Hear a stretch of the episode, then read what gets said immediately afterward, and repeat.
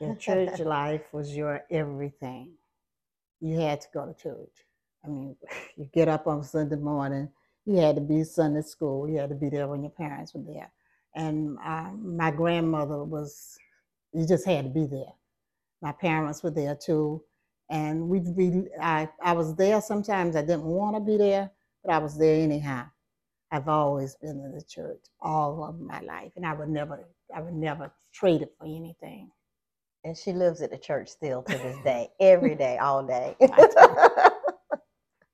But I, I, you just learned, well, we were taught that you learn so many things that people take for granted.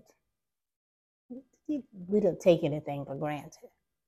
We had to really, we had, we, we really learned a lot.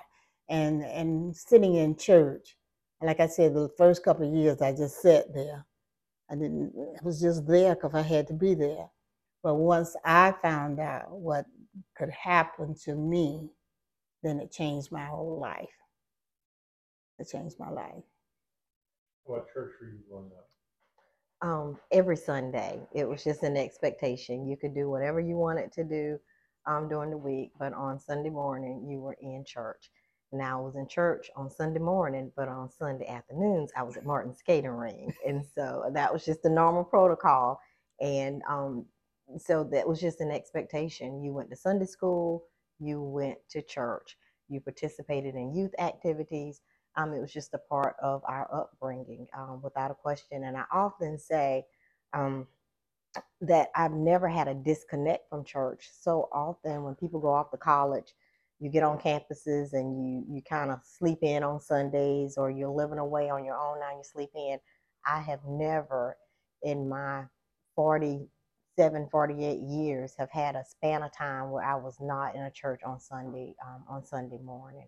And I'm very thankful that that was just um, who I became a part of who I am. And that was just the expectation. And so um, continue to go to church. I'm very fortunate um, to be back now in my home church um, where my husband now serves as pastor.